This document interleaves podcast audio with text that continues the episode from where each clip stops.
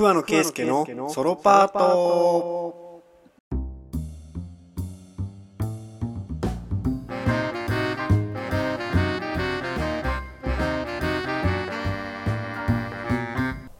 桑野圭介のソロパートのお時間です。今週もよろしくお願いします、えー先週ねちょっとね出すのがねあのー出せなくてねしかも今週も例のごとく金曜にねもう上げ忘れるっていうちょっと金曜っていうのをちょっとやめようかなと思ってて金曜なんか金曜ってすごいなんかねあのあれなんですよ。あの、まあ、いつもその家であの誰もいない時を狙って撮ってるんですけど例えばそのテレワークの時間あの家にねみんな誰もいない時が例えば水曜日ぐらいにあるとあの木曜か金曜どっちかはあるんじゃないかなっていうその誰もいない時間が水曜の段階だと。手を持っちゃって水曜もしね家に誰もいない状態だとあの木金いや今取った方がいいかな。いやでも木金さすがに誰もいない時間あるだろうなと思ってまあその結果ねあの木金どっちも全部テレワークみたいなね。そういう感じで噛み合わないんですよね。噛み合わないとなかなか取れないんですよ、まあ、全部言い訳なんですけどもまあ今週もねあまあ土曜日になってまあの金土日月のどっかに上がると思ってもらえれば あのいいかなっていう。まあ火曜水曜とかは多分上がらないと思うんですけど金土日月まあ日はあんま上がんないですね。あの金土月だと思ってもらえれば いいかなって。いうそんなあの待ってる人がどれだけいるかっていう話ではまああるんですけど、まあ、それはまあいいとして。まあまあまあ今週も撮っていきますよ。あの最近ハマってることがありましてあの最近ハマってんのがあのいい睡眠をとるっていう、まあ、どういうことだよって思う人もいると思うんですけどいい睡眠をとるっていうのを最近ハマってるんですよ。なんかあの最近ねその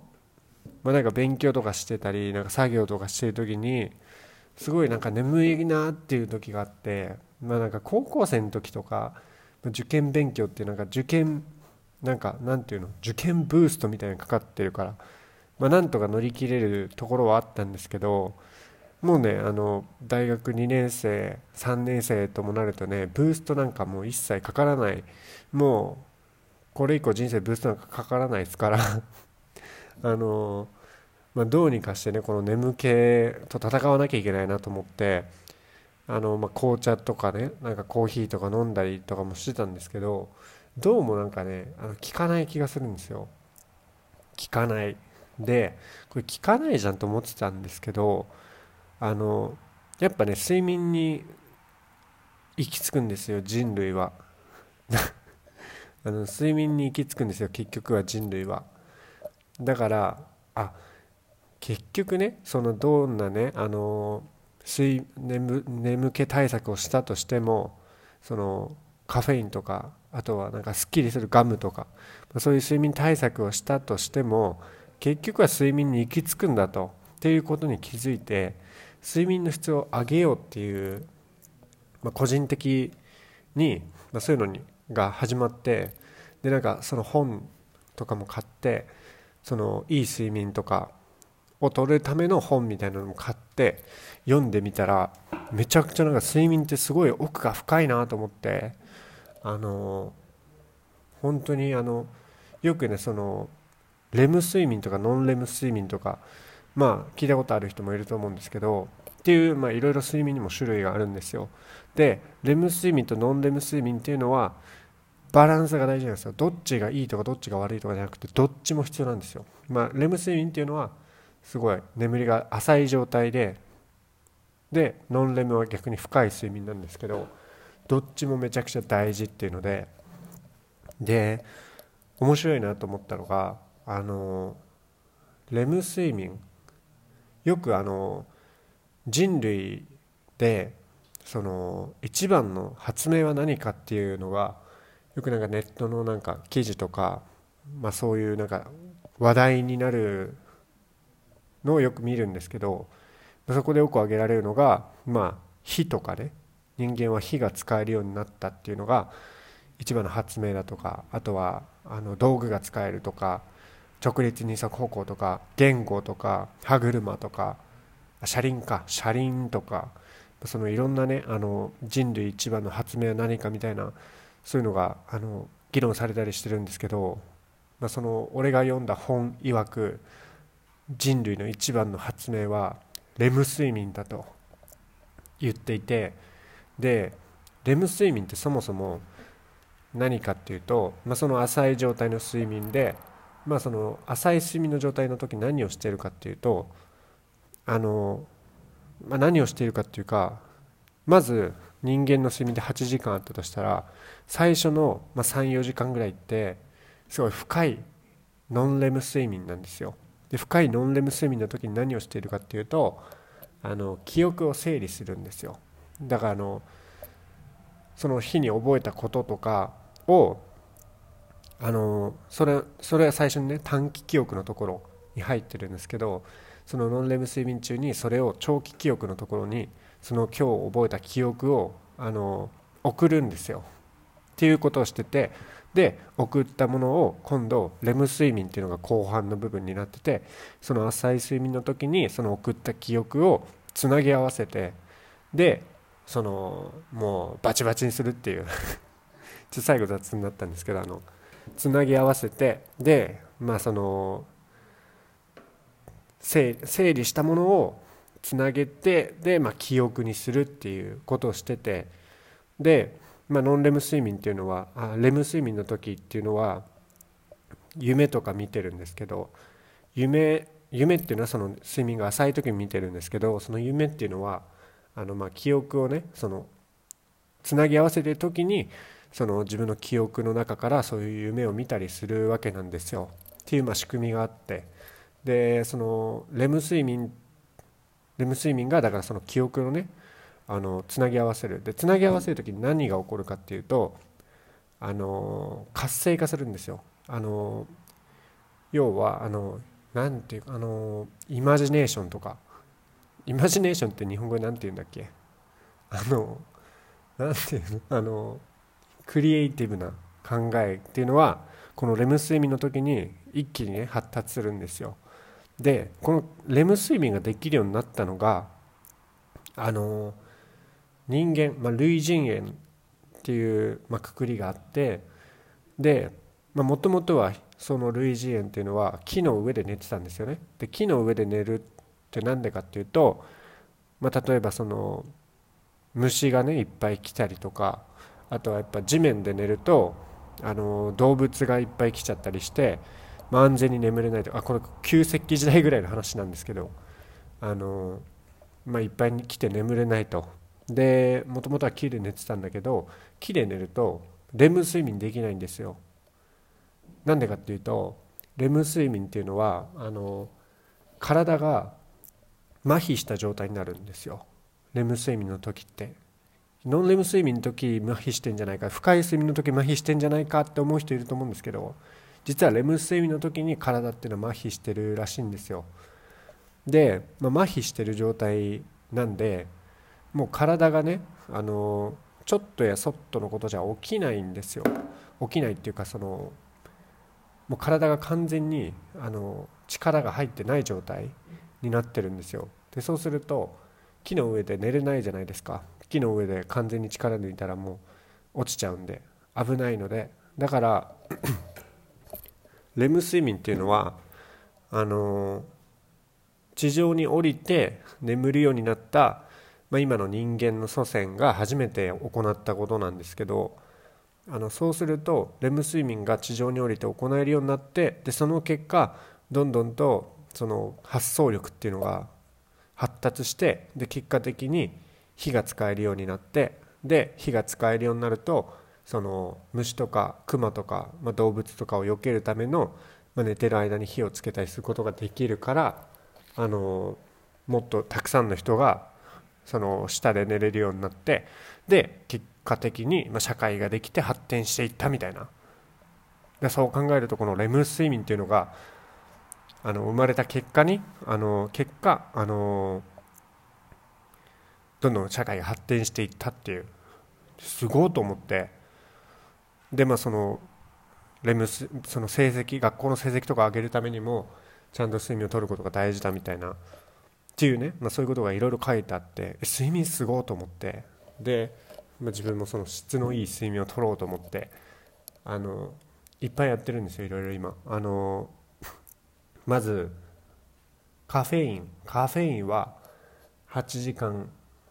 カフェインってあれ分解するの8時間ぐらいかかるらしいんですよ。でカフェインっていうのは何かっていうとあの眠りにはね2種類その自分たちが眠気を感じる要因っていうのは2種類あって1つがえっと外日リズムって言ってその1日のねリズムっていうのがあって眠くなる眠くならないっていうリズムがあってそのリズムはま一定人間誰しもがもうみんな同じようなリズムを持っててでもう一つが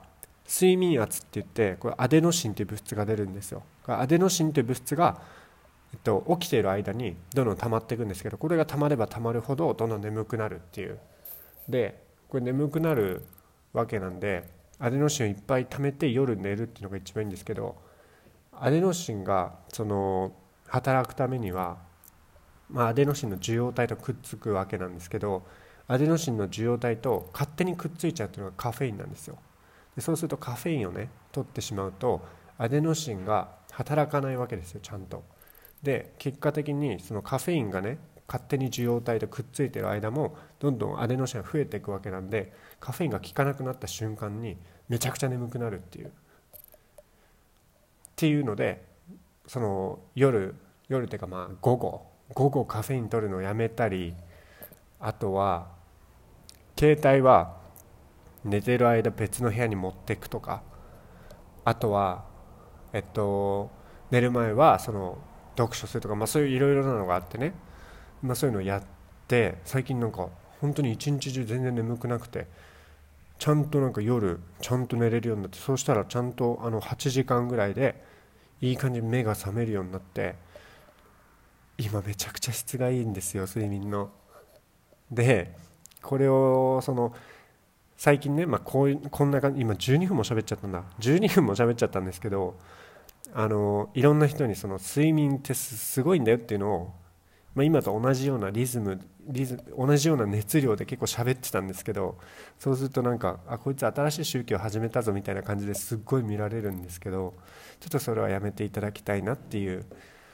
あの、まあ、このラジオだからまあ言えるっちゃ言えるんですけど、まあ、この感じで喋ってたらなんかみんなに新しい宗教入ったんじゃないかみたいなことを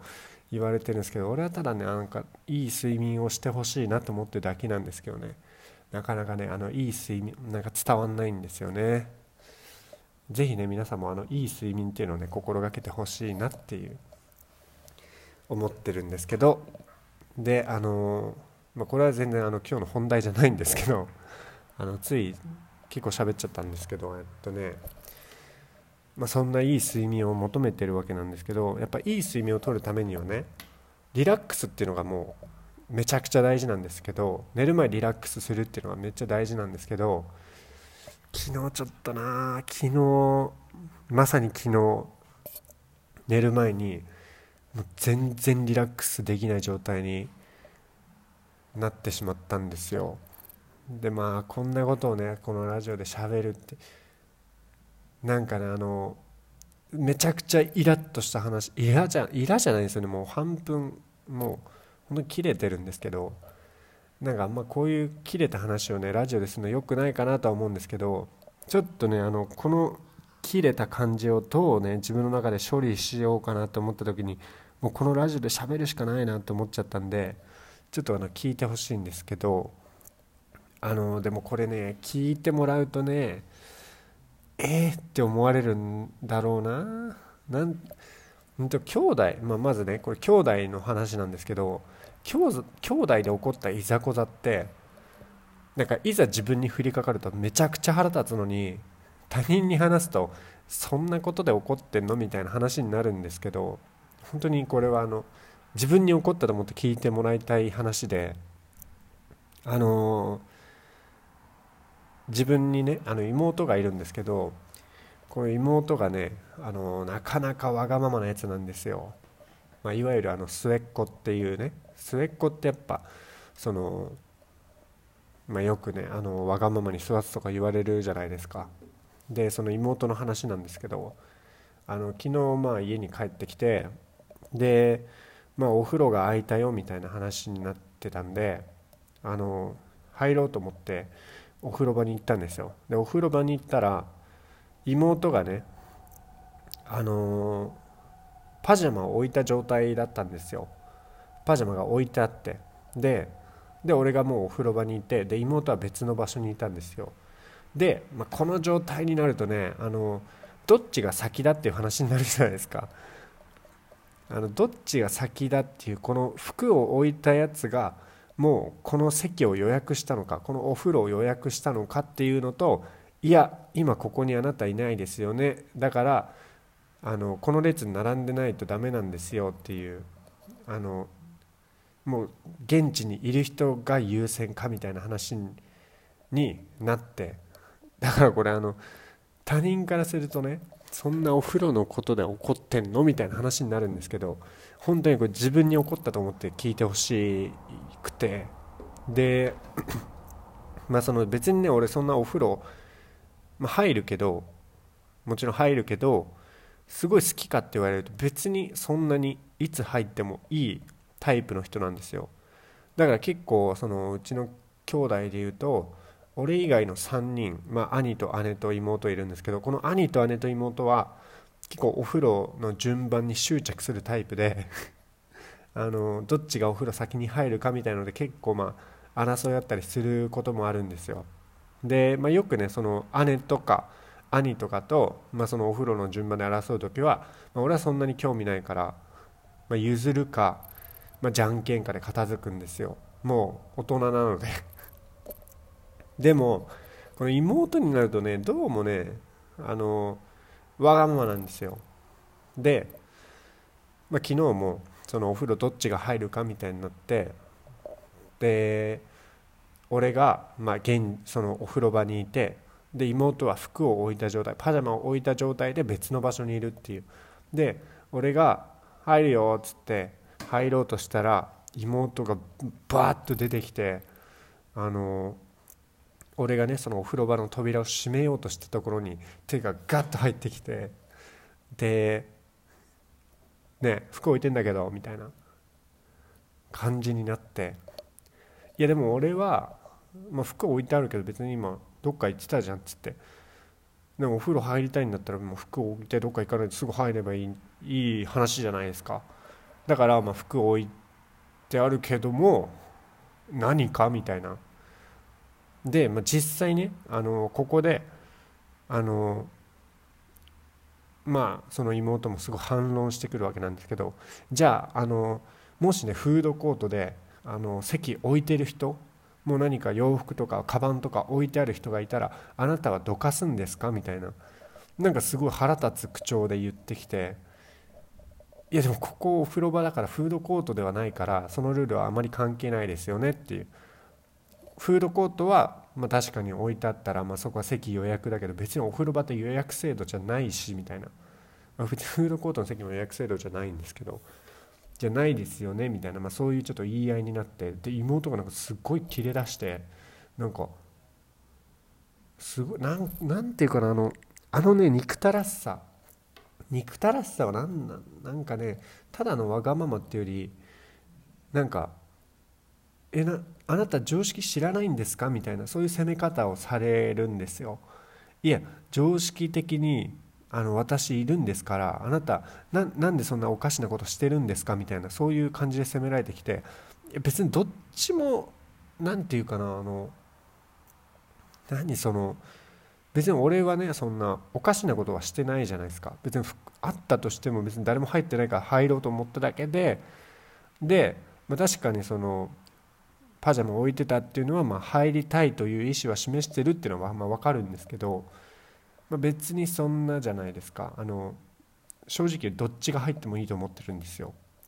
だからそのどっちが入ってもいいと思ってるのに対し妹は何て言うのそのいや自分じゃないとその常識的におかしいみたいな攻め方をしてきてちょっとこれは末っ子が出てるぞと思ってちょっとこれはねあの兄としてその世界が自分の思い通りにならないんだぞっていうことをちょっと教えてやらなあかんと思ってやっぱりその今まで甘やかされて育ってるんでもうねあのちっちゃい時にねちっちゃい時っていうかまあ中国中学生の時にもう新体操とかやってたんですけど新体操やってる時もね新体操って結構忙しくてあの夜ね9時ぐらいに迎えに行かないといけないんですけどもうねあいつが勝手にやってる新体操なのに、そのお母さんとか迎えに行って行ってあげてんですよ。あげてるのになんか自分が不満だとすごいなんか態度悪かったりしてっていうのがもうずっとね家族の中でお前はそれは良くないことだっていうのを言われ続けてまだなおその末っ子感を出してきてるんでいやこれはねあの末っ子おい末っ子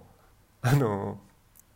お前の世界の世界はお前の思い通りにならないんだぞってことを教えてやろうと思っていや普通に入りますって言って、まあ、ちょっと入ろうとしたんですよ。で俺がそのお風呂場のねもうそのお風呂場って2つドアがあるんですけどお風呂場のその洗面台のところに入るとことお風呂に入るところが2つあってで俺はもうそのもうズボンとか脱いでそのままあのあいつその妹がその扉洗面台の扉を閉じてそのロックしてる間に「もう入ります」って言ってで俺はそのヒートテックのヒートテックのままもうお風呂場のドアを閉めたんですよでそうしたらお風呂場のドア蹴破って入ってきてなんかよくそのモンスターから逃げるところであの扉閉めてそのモンスターが扉バシャーンってなってやばいみたいになってまた逃げるみたいな本当になんかそのモンスターが扉蹴破るもうぶっ壊すみたいな感じでお風呂場まで入ってきてなんかすげえ怒るんですよ。ね、はいやもうありえないんだけどみたいな。俺はね本当は本当はですよ。本当は。本当はお風呂なんか正直どっちが入ったっていいんですよ。どうだって。ただ俺はこの妹のね末っ子末っ子の末っ子魂を叩きのめしたい 一心でいやもう俺は普通に入るからっていうので、まあ、やってるんですけどなぜそんなにお風呂に入りたいのかよく分からなくてなんか本当になんかその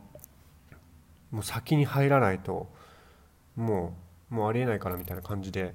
でで今度はあのさっきはあの洗面台の扉のところでそのなんがっぷり四つみたいな あの妹がロックして俺が閉めようとしてる状態でその固まってたんですけど今度はその洗面台から入ってこのお風呂場のドアのところでその攻防が始まってでもうすごいなんかお母さんとかあの姉とかもね周りにいたんですけどもうねうちのねお母さんとか姉とかは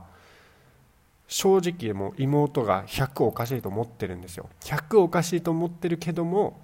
もう譲ってあげなさいみたいなそういう雰囲気で言うからいやそれはそういうね環境がこのあの末っ子モンスターを生んだんだっていうのをもう言いたいから言いたいから俺はもう絶対譲らないって思ってたんですよ。でもうなかなかねあの話さないし本当にあの洗面台のねあのドアを挟んで攻防が繰り広げられててで俺はねもう足で止めてるから足で止めてるからもう絶対入れないじゃないですか。でなんかそうしたら妹がなんかこの扉壊れても私知らないからねとか言い始めていやあなたが押さなければもうこれ壊れないんですけどっていうのになんか壊れたらあなたのせいだからねみたいな。ちょっとよくわからないなんかなんかこの世界のルール変わったのかなって思うぐらいよくわからないことを常識のように言い始めてちょっとこれはまずいなと思ったんであの今ねそのロックしてる状態ねそのお風呂場の。で俺お風呂場からシャワーを取って水パシャってかけたんですけど。パシャってかけたんですけどなんかまた水パシャってかけたらパシャってかけたらそのあのああなたが拭いてねみたいな。あなたが水出してんだからあなたが拭いてねっていう感じでもうなんか憎たらしいと思って本当に一発ぐらい殴りたと思ったんですけどそれでねあの結局3分ぐらいその水パシャってかけた後もその扉の攻防が行われてたんですけどあもういよいよもうこいつ頭がおかしい子だと思ってもう頭おかしい子だなって思ったらまあ、ようやく譲ってあげようかなっていうもうもうこいつ頭がおかしいそういう子だからもうしょうがないと思って、まあ、譲ってあげたんですよ。譲ってもう勝手にどうぞって言ってもう勝手にしてください。もう勝手に入ってくださいって言って、まあ、開けたんですよ。そうしたら「えそこ拭いてね私知らないから」みたいな感じで言ってきて譲ってあげたのにありがとうございます。も言えないんだと思ってめちゃくちゃもうそこでねもう怒りがもうマックス超えてで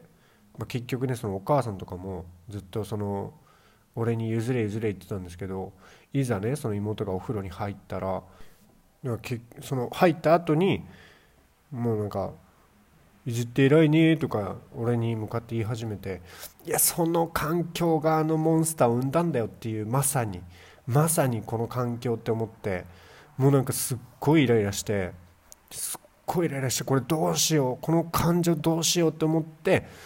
まあ、結局このラジオでネタにするしかないなっていうところに落ち着いたんですよ。っていうまあそのどうですか？このこの話あのやっぱその他人からしたらもう絶対そんなもうどうでもいいだろうと思うんですけどこれ絶対当事者になったらめちゃくちゃ腹立つんですよね。で俺よくその妹を殴らないで我慢したなっていう本当にあのこれもう自分でその褒めたいぐらい褒めたいぐらいすごいイラつくことなんですよ。別に本当にお風呂の順番とか俺正直どうでもいいんですけどこの妹の末っ子感。この末っ子感ってもしかしててでそれでそのまあねその正直その、まあ、ラジオで話そうとは思ってたんですけど、まあ、全然その怒りが収まらなくてでこの怒りこれどうすればいいのかなと思ってであの全国の末っ子ってそうなのかなと思って。全国の末っ子ってもしかしてこういう生き物なのかなと思って。全国の末っ子全員もう滅亡しろって思ったんですよ。で滅亡しろって思ったんですけど全国の末っ子が滅亡したら今度そのだるま落とし的にあの今度ねあの次男が末っ子になってそいつが滅亡して長男が末っ子になって滅亡してみたいな感じになってたら人類滅亡するのかなと思ってちょっとそれはまあやめたんですけどあの本当に末っ子皆さん全本当にこのラジオ聴いてるね中で末っ子の人がもしいたとしたら本当にあの一回その自分のその言動全部振り返ってみて自分の末っ子感出てないかなっていうのをもう本当に確認してあの周りの人にも聞いて自分の成功感出てないかをちゃんと確認してもし出てたらもうちゃんと謝ってあのでねこの中にあの兄姉の人がいたらあの本当にあの末っ子がねもしあのいる家族でその末っ子が末っ子感をもう存分に発揮してたとしたら本当に一回これあの話し合いましょう。ちゃんとあの対策を委員会を開きましょう。ちゃんとそのあの何て言うかなそのマニュアルとかを全部作りましょう。であの税金も上げましょう。あの末っ子の。末っ子があの将来あの大人になった時の税金も上げましょう。これ今考えたけど結構良くないですか？末っ子にたくさん課税するっていう方法。そうすればねあの末っ子たちがいっぱいお金払うようになってその自分のわがままとかも言わなくなって。ああでもな税金いっぱい払ってるからっていうわがまま言うかもしんないな。末っ子だとしたら。そういう環境で生まれてきたからな。で末っ子あのー、末っ子に課税。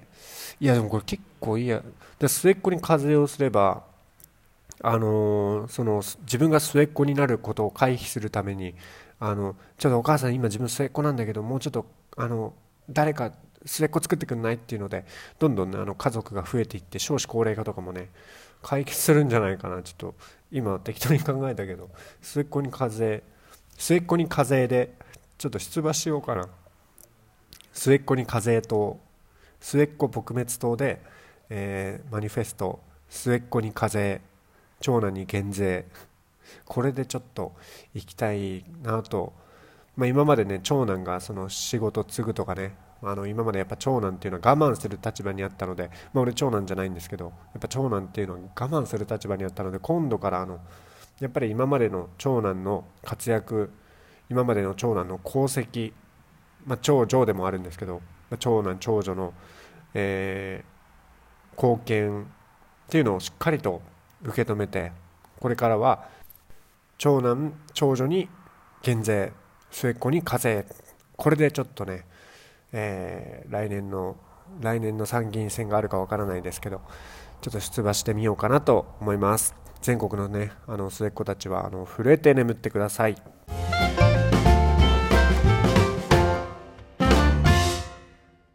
はい、えっと、今週のお便りのコーナーです。今週はなんとね、2件届いていますよ。久しぶりですね、2件も読むなんて。光栄です。えー、読んでいきましょう。えー、ラジオネーム、ライオン。最近物忘れがひどくて悩んでいます。何かいい解決策ありますか？これはですね、あの、ま解決策というと、すべての解決策につながることがちょっとありまして、それ何かというと、いい睡眠ってめちゃくちゃ大事なんですよ。あの睡眠っていうのはねあの記憶をねあの活性化してくれるところなんでやっぱ物忘れが多い人っていうのは睡眠の質を上げるっていうのがねめちゃくちゃ大事になってきますよ。あのお年寄りになるとねあの睡眠の、まあ、質っていうか内容が変わってきてあのそのノンレム睡眠ノンレム睡眠の時に記憶整理されるんですけどそのお年寄りってねそのノンレム睡眠の時に睡眠防水波っていう電波が出てでこれがその睡眠記憶の整理をしてくれるんですけどこの睡眠防水波がね出にくくなるんですよ。でそうすると記憶が整理されなくてで物忘れとかが多くなるっていう感じなので睡眠の質っていうのはすごく大事なんですよ。なのであのお年寄りにね近づいてきてる方だと思うんですけどあの睡眠の質を上げるっていうのがねやっぱ大事じゃないかなと思います。はい。こんなことを言ったら怒られそうだけどまあまああのちょっとラジオなんでちょっと匿名なのであの誰かわからないので、まあ、しょうがない。まあでもお年寄りの方なんじゃないかな。このラジオを聴いてる層は広いですからね。若年層から。老若男女に聞かれるラジオなんで、まあ、ちょっとわからないですけどあのお年寄りなのかなと思ってちょっと睡眠の質っていうのは大事ですよっていうのを言っておきますね。はい。こういうことを言ってるからあの宗教にはまったんじゃないかとか言われるんですけどただ睡眠をおすすめしてるだけなのにはい 次の、えー、ラジオですラジオですじゃないお便りです、えー、ラジオネームブルーマウンテンえー、いつもめちゃくちゃ楽しく聞いてます。これからも頑張ってください。ありがとうございます。質問が2つあります。TOEIC のおすすめの勉強法はありますか？ギターを始めたいんですけど、どんなことから始めればいいですか？答えてくれると嬉しいです。はい。ああ、いい、初々しい、いいお便りですね。えー、TOEIC のおすすめの勉強法。TOEIC、TOEIC、TOEIC って、あのーまあ、その語弊を恐れずに言うと多分誰でも頑張れば取れるテストだと思うんですよ。あの例えばその英検の1級ってめっちゃむずいんですよ。英検の準1と1級の差ってめちゃくちゃでかくてで1級になると本当にその外国の,、まあそのネイティブの大学生の中でも語彙力がすごい豊富な、まあ、日本人でもすごいなんか語彙力高い人とかいると思うんですけどマジでああいう感じの人が使う語彙とかになっててで話の内容も、ま、もうめちゃくちゃ難しいみたいな感じになってるんですけど TOEIC って話の内容別に難しくないんですよ。すごいなんかその難しいその 文脈を読まなきゃいけないとかそういう問題じゃないんであの覚えるべき語彙を覚えてで読む練習をしてあのリスニングを上げればその誰でもまあ900点、まあ、その誰でもっていうのはもうすごく頑張った結果なんですけどすごく頑張れば誰でも多分900点は目指せるテストだと思うんですよ。っていうのをまず1個、えー、そのねその覚え覚えるっていうかその そそういうもんなんだなと思って、まあ、勉強してもらうっていうのが1個。とまあなんだろうな、まあ、文法のところに時間を使わない文法あれ1問20秒って言われてて本当になんかその後のねあの文章題を解くっていうのがめちゃくちゃ時間かかるんであの、文法のところを1問20秒ぐらいでやるっていうのでまあその単語とかはあの金のフレーズっていうのがまあで十分なんじゃないかなと思うんですけどその文法のところはまああの、まあ、仙台っていうのがあるんですけど出る順かな？出る順仙台みたいな。仙台ってあの東北の仙台じゃなくてあの一線の線ね。線専門のなんか黒いねちょっと大きめの文法があるんですけどあれをまあ頑張ってやってで、まあ単、単語とその文法で基礎を作ってで、まあ、リーディング。リーディングがねあのリーディング対策しようと思うととにかく長いんですよあれ、まあ、75分なんですけど75分の中でパート5が文法パート5パート6が文法でパート7が文章題なんですけどあれ多分ね20個ぐらいあるのかな。もうちょっとあるのかな文章。ちょっと覚えてないんですけどあそこはやっぱどうしてもね対策しないといけないんでであの対策って例えば模試とかいっぱい出てるんですけど模試とかで7台パート7全部やるってなるとなんか集中できないんですよ結局。どっかでも疲れてもうだらっとしちゃってで結局時間意識できなくなるっていうのがあるんでパート7のその文章題のところ対策するとしたら俺俺もちょっと来週受けるんですけどあのパート7のその文章題一気にやるんじゃなくてまあ23台？23台をその何分とかで解けるようにするみたいなのでで本番その週その何て言うの？だ何が言いたいかっていうとあの TOEIC の文章題の対策をしようとすると集中力がなくなりますよっていう話ででも本番集中力必要じゃないですか。でも本番のしゅ俺結構本番集中できるタイプなんで あの俺のね対策法で言うとあのその本番集中できるかどうかはもう本番の自分にも任せて自分はその短期なんていうの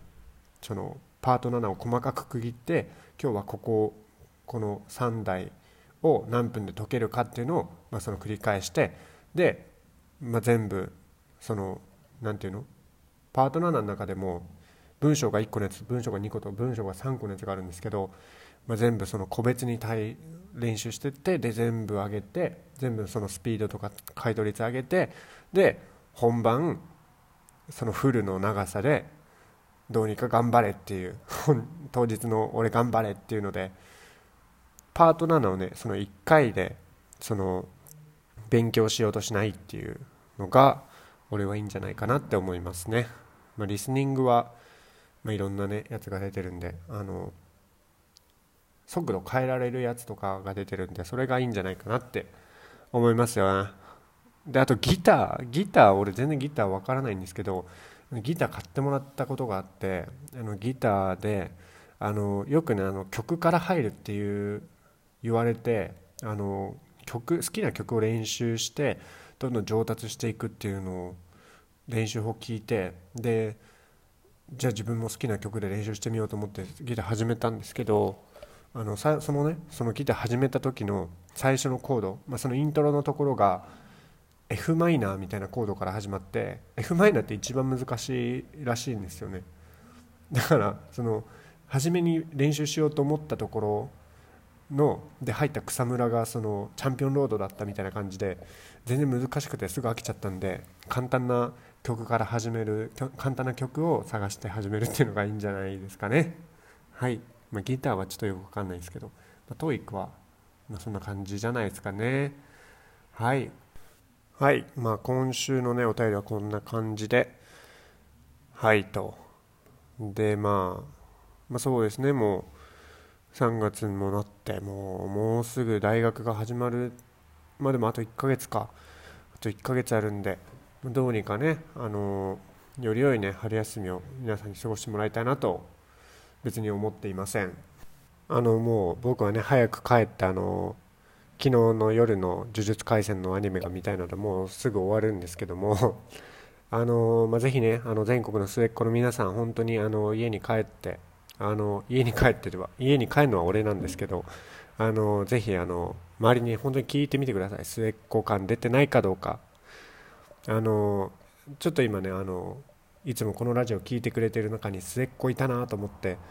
末っ子いたなっていうのは末っ子感出てるなじゃなくて本当のあの末っ子の人いたなと思ってちょっと今申し訳ない気持ちにもなってるんですけどあの別に末っ子をね差別してるわけではなくてあの末っ子感が出てるかどうかっていうのをねあのしっかり意識し意識してというかあの